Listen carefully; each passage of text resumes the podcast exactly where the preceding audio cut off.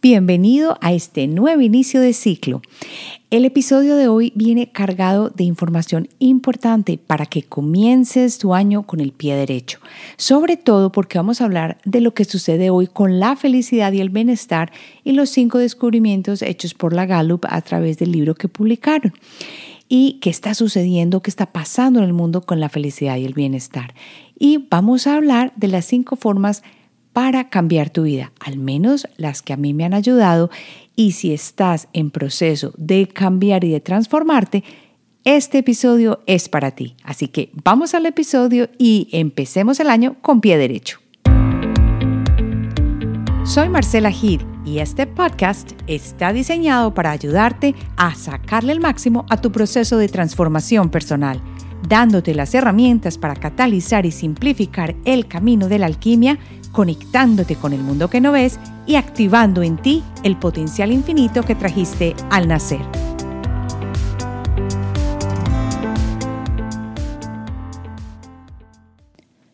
Hola, bienvenido a este nuevo episodio que estamos iniciando el año con un tema que sé que te va a ayudar a cambiar tu vida. Y es que vamos a ver cinco formas de cambiar tu vida y por qué a veces el cambio es necesario y qué está pasando en el día de hoy con el bienestar y la felicidad. Estas cinco formas de cambiar tu vida las apliqué a través de los años y de una manera muy simple las voy a presentar acá. Y si las mantienes como quien dice cerca donde tú estés, ya sea en tu escritorio o ya sea en el espacio donde pasas mucho tiempo, te vas a dar cuenta que las puedes visitar una y otra vez. Y esto te va a dar una ventaja grande porque muchas veces cuando hacemos un proceso repetitivo, uno se va del camino, se sale y a veces no se da cuenta, sino hasta que ha pasado ya mucho tiempo. Pero si escribes estas formas que te voy a dar de estar mirando cómo puedes generar el cambio, te vas a dar cuenta que se va a volver casi que un hábito en ti y te va a ayudar a permanecer en el camino de la transformación hacia donde quieres ir. Este comienzo de año no lo mires solamente como una oportunidad al inicio del año para cambiar. Esto que te voy a dar acá te va a servir a través de ciclos diferentes que se vayan presentando en tu vida y que sientas en ti que necesitas una transformación o tú mismo generar un nuevo ciclo. Los ciclos se pueden presentar no solo por el calendario, o sea, como este año un principio, sino que también se puede presentar porque algo no se siente bien en ti y digamos que la relación está llegando a un fin. Esto es un cambio de un ciclo de relaciones. O en el trabajo, que el trabajo ya no se siente como bien. Todos esos son indicativos de necesidad de mirar hacia adentro y de reflexionar. Así que cuando vamos a empezar a hablar de cambio, es súper importante que nos demos espacio. Espacio es, yo creo que lo que más me ha ayudado a entender por dónde voy, qué tengo que hacer, y por qué me estoy sintiendo de la manera que me estoy sintiendo. Si yo no tuviera el espacio para observar, para reflexionar, para autoevaluarme, entonces no tendría la posibilidad de ver hacia dónde quiero ir o cómo fue que me sentí. Y esto es nada más y nada menos que viajar hacia adentro. ¿Cuántas veces me has oído decir que viajar hacia adentro es lo más, más importante y lo que más te va a ayudar para tu transformación y tu alquimia. Pues de eso se trata. Entonces, vamos a comenzar acá con lo que está sucediendo en el mundo con el bienestar y la felicidad. Tú me has escuchado hablar del gran papel que juegan las emociones en tu vida. Y ahora vas a ver por qué, desde un punto de vista más práctico y todo esto lo voy a traer acá para mostrarte que es hora de cambiar tu vida y que no es tan difícil como parece. Aunque te cuento que en un episodio anterior al inicio, yo creo que es el 31, si no estoy mal, que trata de por qué es tan difícil cambiar, explico cuáles son las cosas o los detonantes de por qué no generamos el cambio. Ahora, si no lo sabes, vete a ese episodio, míralo después de terminar este y te vas a dar cuenta de que ya tienes el conocimiento para poder quedarte en el camino de la transformación y del cambio. Bueno, entonces, cuando la insatisfacción llega a las diferentes áreas de tu vida, porque todos tenemos diferentes áreas, la clave es determinar qué área la está ocasionando. Recuerda que estamos hablando de la transformación y del cambio que vamos a iniciar en este nuevo ciclo. Entonces, ya por aquí te estoy diciendo, te tienes que conocer y tienes que saber cómo están las áreas de tu vida, porque simplemente diciéndolo y escuchándolo acá no lo vas a lograr.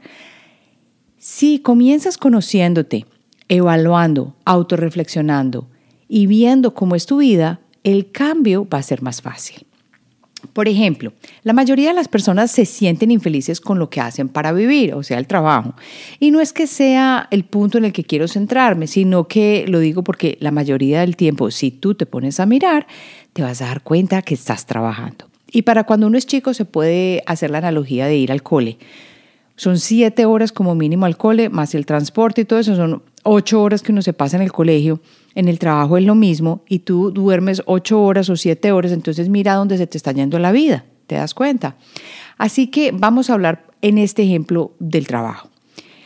Al iniciar este episodio, quise tomar datos específicos de estudios hechos y unirlo a una serie de cuestionamientos que tú puedes comenzar a hacerte para que puedas ver dónde hay que trabajar en ti y para que tú te sientas cada vez más feliz. Entonces, cuando empecé a hacer esta investigación, me di cuenta que la organización Gallup ha sacado un libro que se llama Blind Spot, en el que intentan medir con métricas muy diferentes a las que estamos acostumbrados cuando hacemos un estudio de mercados normal, la felicidad y el bienestar.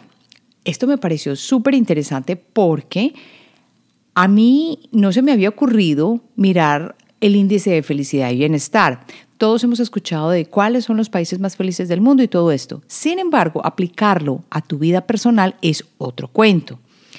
Y la Gallup produjo métricas de bienestar y felicidad y las está haciendo desde el 2006 y esto ha resultado súper efectivo, pero resulta que los líderes mundiales las han ignorado. Entonces mira qué tan Importante es esto. ¿Por qué estamos hablando de los líderes mundiales? Porque la mayoría de insatisfacción se ha presentado en el trabajo. Y allí es donde pasamos mucho tiempo. Acuérdate que esto es solo un, ejemplo porque el área de cambio puede ser el trabajo, las relaciones interpersonales, la relación con pareja, la relación con los hijos, no sé, muchas cosas. Ahora, la investigación de Gallup, así como la investigación de la Comunidad Global de Profesionales del Bienestar, ha producido cientos, cientos, si no miles de descubrimientos. Pero uno de los descubrimientos más famosos ha sido la famosa curva en la U, o de U, que tiene como una forma pues como una U. Y esa curva de la U de la felicidad es la que muestra cómo la edad está asociada con el bienestar y la felicidad. Y aquí yo sí puedo decir que esto es cierto. ¿Por qué? Pues porque ya voy en una curva o al final de, la curva y no, no estoy en la mitad de mi vida, por ejemplo, entre los 35 y los 45 años. Así que cuando miramos la curva, nos damos cuenta, o lo que ellos se dieron cuenta con los estudios, es que los jóvenes valoran mucho su vida, al igual que las personas mayores. Pero las personas de mediana edad califican sus vidas como las más malucas o, o las califican muy bajo. Entonces, lo que hay que ver acá es que yo creo que es que cuando uno está muy joven, uno está, lleno de, como de emoción, de felicidad, uno se quiere comer el mundo a mordiscos, uno sale, tiene como mucha energía. Pero llega al colegio, especialmente sale del colegio, y muchas veces no sabe ni qué va a hacer con la vida, ni qué le gusta, ni qué siente. Sin embargo, las presiones familiares, económicas y sociales obligan a esta persona a decidirse por algo. Lo digo por el ejemplo que tengo en casa.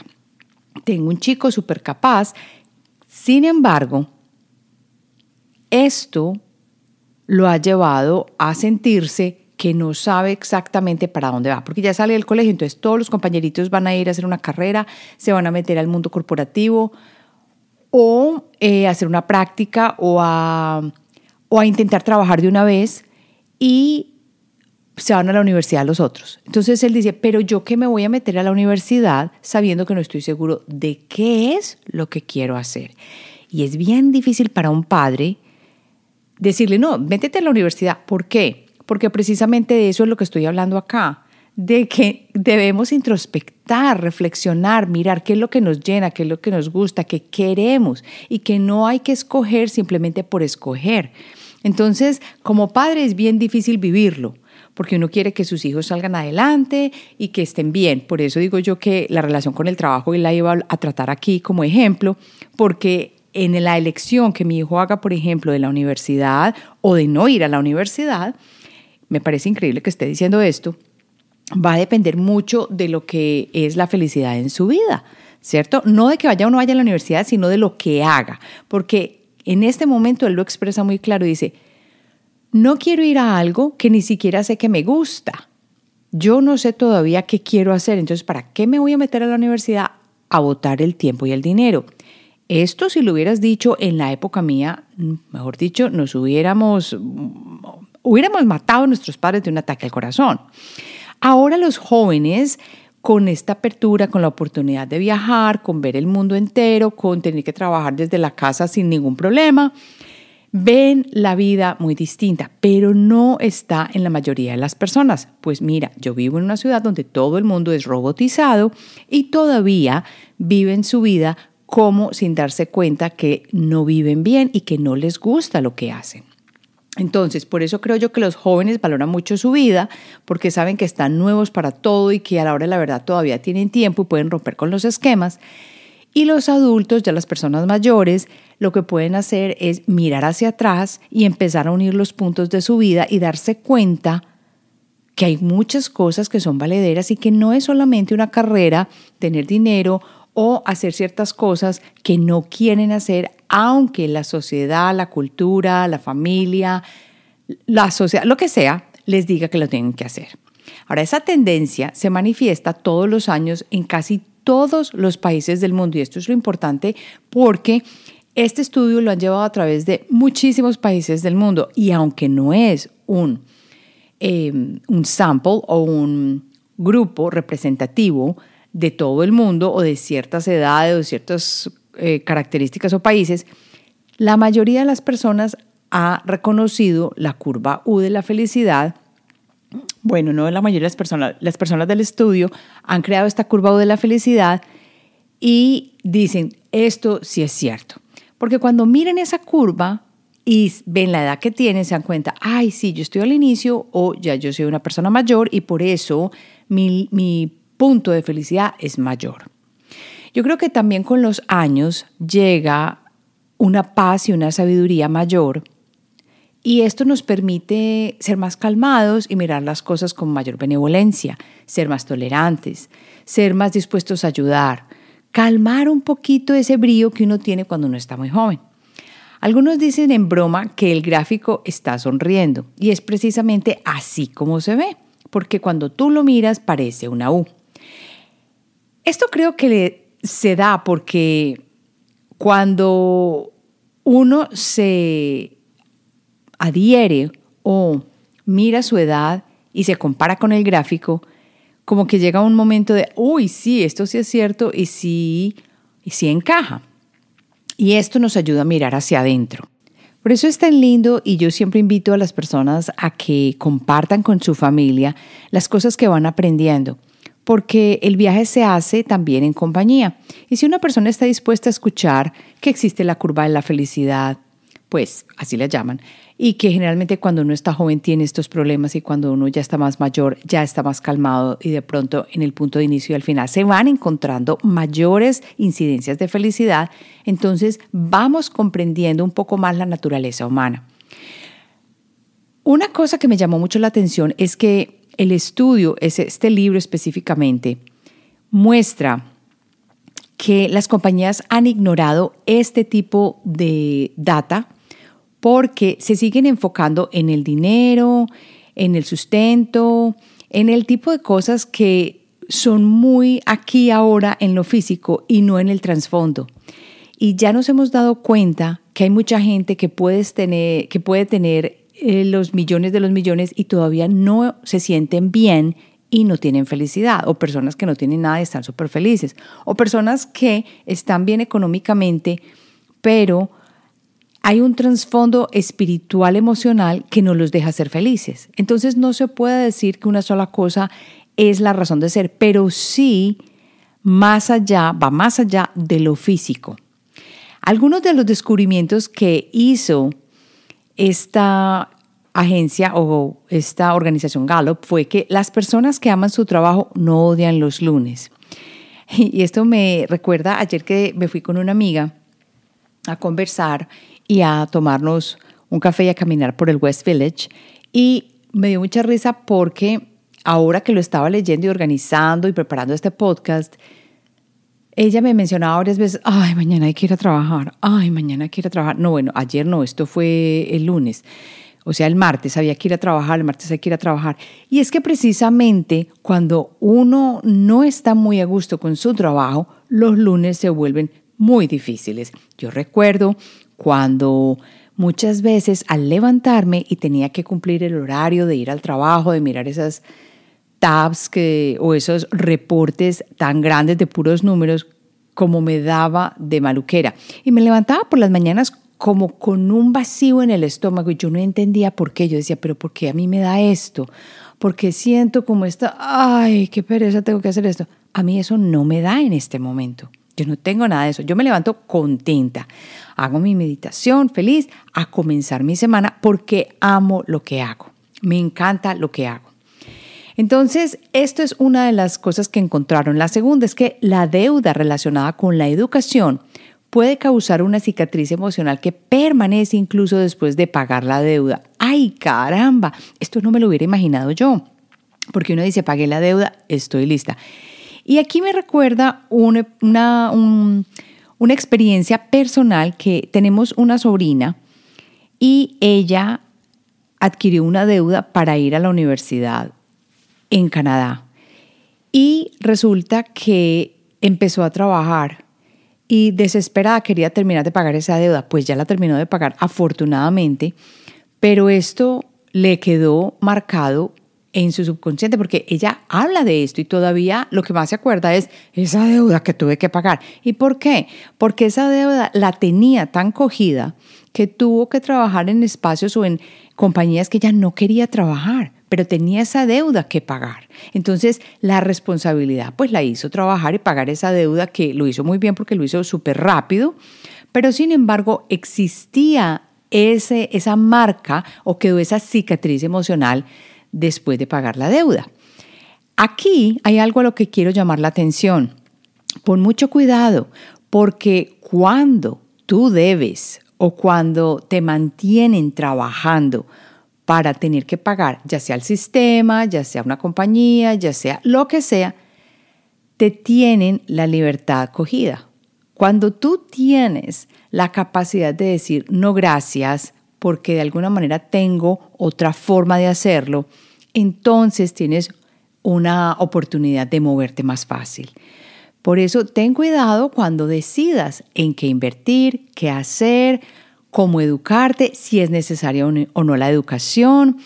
Todo esto lo vas a ir vislumbrando a raíz que te vayas moviendo por la vida y escuches y reflexiones sobre lo que te hace sentir bien y lo que no te hace sentir bien, y lo que es para ti y lo que no es para ti. La tercera cosa que encontraron es que el voluntariado no solo es bueno para las personas a las que les ayudas, sino también que es muy bueno para ti. Claro, esto tiene una razón muy importante y es que el voluntariado no es para el otro más que todo. El trasfondo es porque te hace sentir bien dar. Es porque te llena de emoción, de felicidad, de alegría. Es como cuando yo voy en el subway y veo a una persona que recibe una actividad, una actitud caritativa de otro o una cosa amable. Eso es como si la energía se regara y los que estamos viendo este acto de bondad nos llenamos de esto. Lo cuarto es que el ejercicio es mejor para eliminar la fatiga que los medicamentos recetados.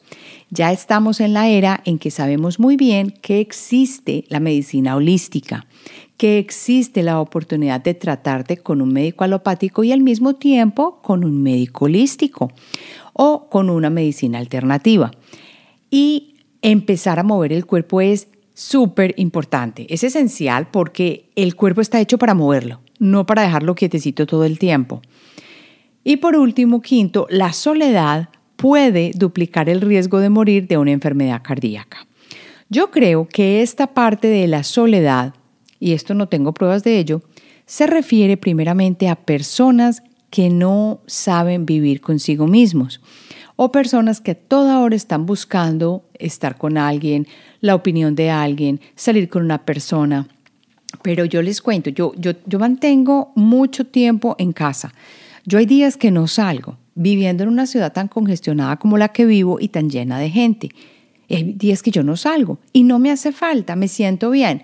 Creo que también puede ser porque todos los días veo a mi pareja y esto puede aliviar el sentimiento de soledad.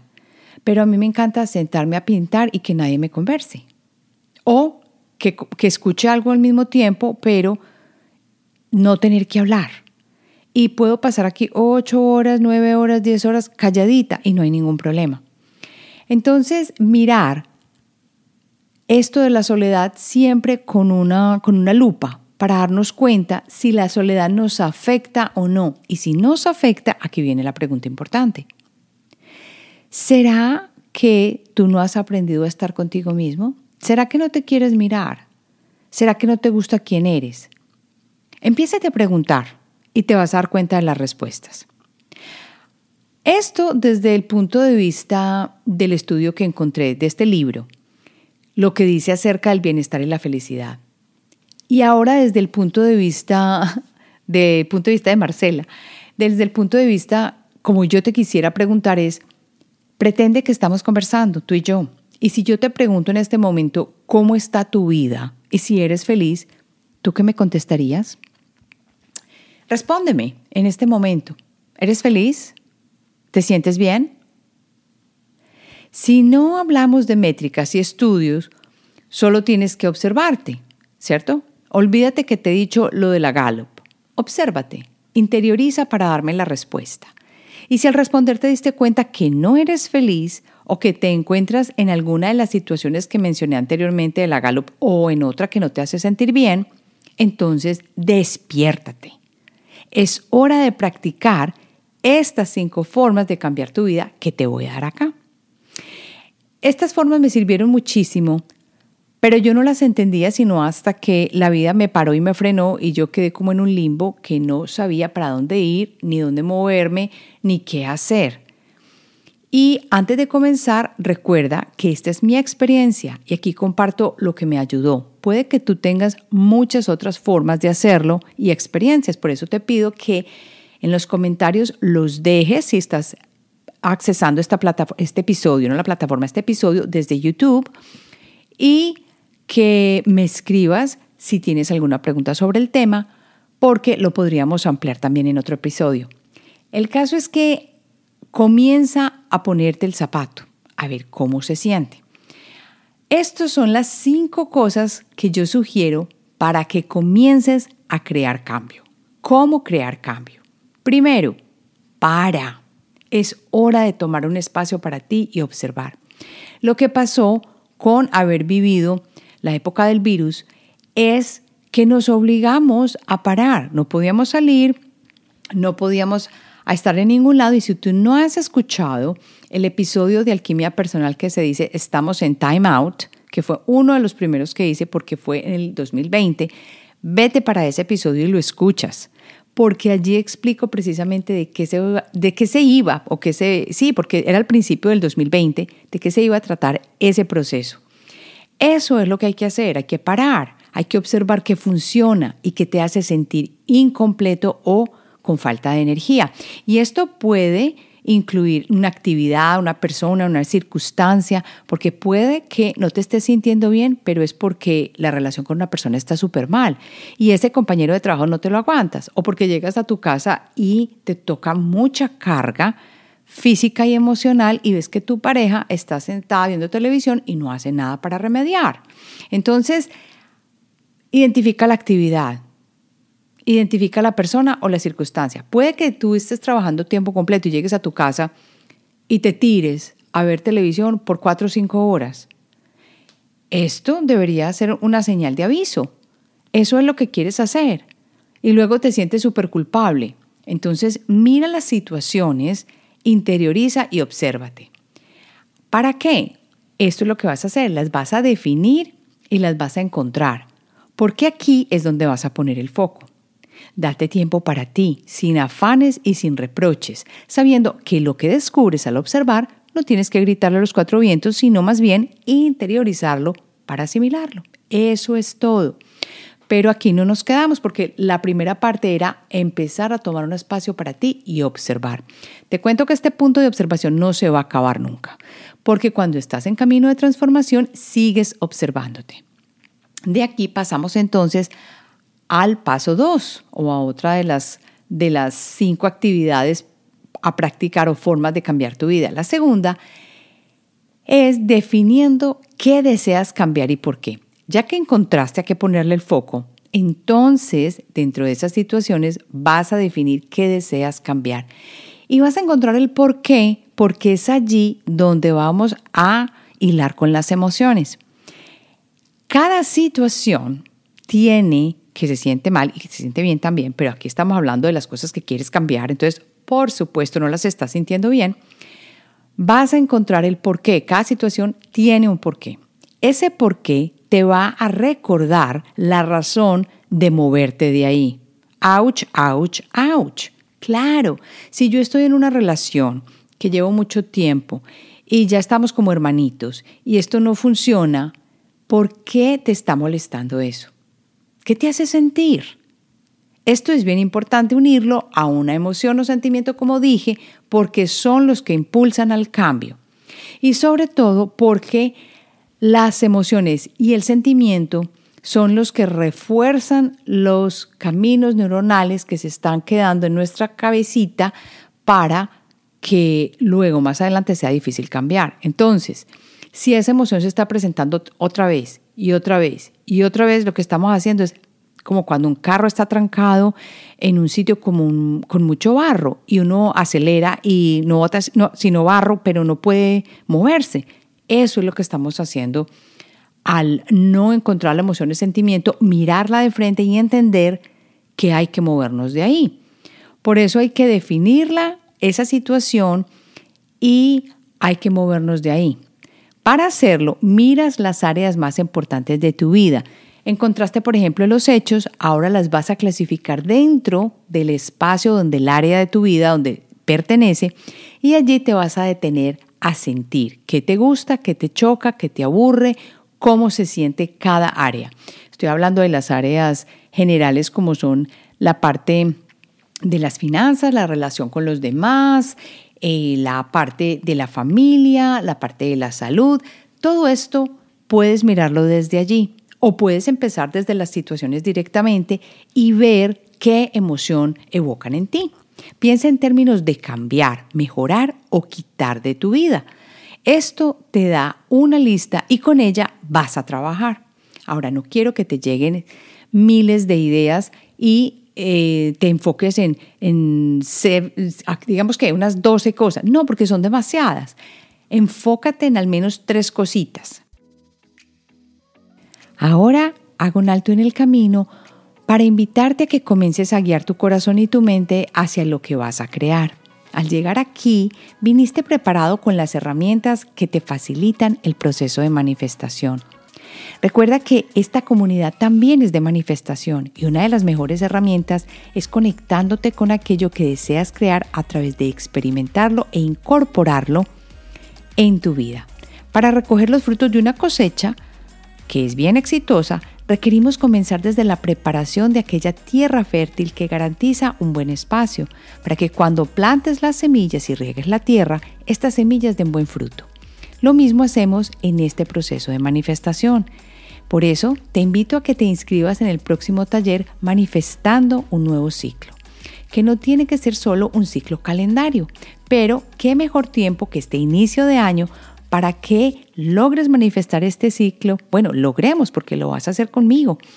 Y así vamos a hacer juntos el proceso creativo que nos prepara para manifestar lo que deseamos vivir.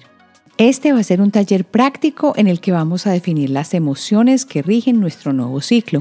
Vamos a evaluar las áreas de tu vida en las que hay que cambiar, lo nuevo que hay que manifestar, los actos que las guiarán y haremos la actividad que nos ayuda a representar aquello que deseamos manifestar, partiendo de escuchar al alma para cumplir tanto lo material como lo espiritual. Si resuena contigo, comencemos juntas y aquí debajo en las notas del episodio te dejo el link de inscripción a la comunidad de alquimia para que te llegue la información a tu correo en tu bandeja de entrada. Espero verte en el taller. Ahora continuemos con el tercer paso. Ahora, ¿qué hay que hacer? Hay que alistarse a priorizar lo que deseas cambiar. En ellas te vas a enfocar en las que acabaste de encontrar y les vas a dar prioridad cuál es primero, cuál es segundo y cuál es tercero. Elige sabiendo quién eres. Ay, no, aquí sí voy a procrastinar o en esta, en esta otra cosita no voy a procrastinar. Yo soy malita para hacer ejercicio. Entonces, eso te va a ayudarte a conocerte. Tú sabes cómo funcionas. Elige las cosas que te ayudan a obtener resultados fáciles para que tu mente pueda ver el éxito. Porque a cada actividad que priorizaste Luego la vas a trabajar en el siguiente punto, número 4. Ahora, número 4, desglosa cada cosa que deseas cambiar, que son esos puntos de dolor, y dale dos actividades que le ayuden con su tiempo durante la semana, durante el mes. ¿Por qué? Porque allí va a estar el compromiso. Cuando tú desglosas cada cosa que quieres cambiar, ya la tienes eh, identificada con una emoción y un sentimiento y le das dos actividades que ayuden a, salir de allí y les, les dices, bueno, yo les voy a dar tanto tiempo a la semana, o tanto tiempo al mes, entonces ya va a presentarse allí la, acción. Al final de la semana vas a evaluar cómo te fue. Ahora, si tú eres muy bueno y sabes que te vas a, ir por, por, lo que planeaste, entonces digamos que cada 10 días. Si no, eh, lo seguiste o no, vas a mirarlo a través de evaluarte. Y si no funcionó, reajusta lo que necesites. Esto es bien, bien, bien esencial porque reajustar quiere decir que te evaluaste y que te diste cuenta de que no estaban funcionando las cosas. Y por último, quinto, cuida tu energía y potenciala. ¿Por qué? Porque lo básico es que si tu energía no está bien, de dónde vas a sacar para hacer procesos de transformación. Entonces aquí te voy a dar lo básico en cuanto a la energía. Lo que vas a hacer es dormir bien, porque tu cuerpo te va a decir cuando no lo haces bien o cuando no. Es más, se ha comprobado que las personas que no duermen bien o descansan bien, pues no se conectan tan fácil a su propia intuición y no están enfocadas. Segundo, toma suficiente agua. Estamos en proceso evolutivo, las células están vibrando cada vez más alto, a mayor vibración, más necesidad de ser livianos y más necesidad de agua. Tercero, muévete diariamente. Ajá, diariamente.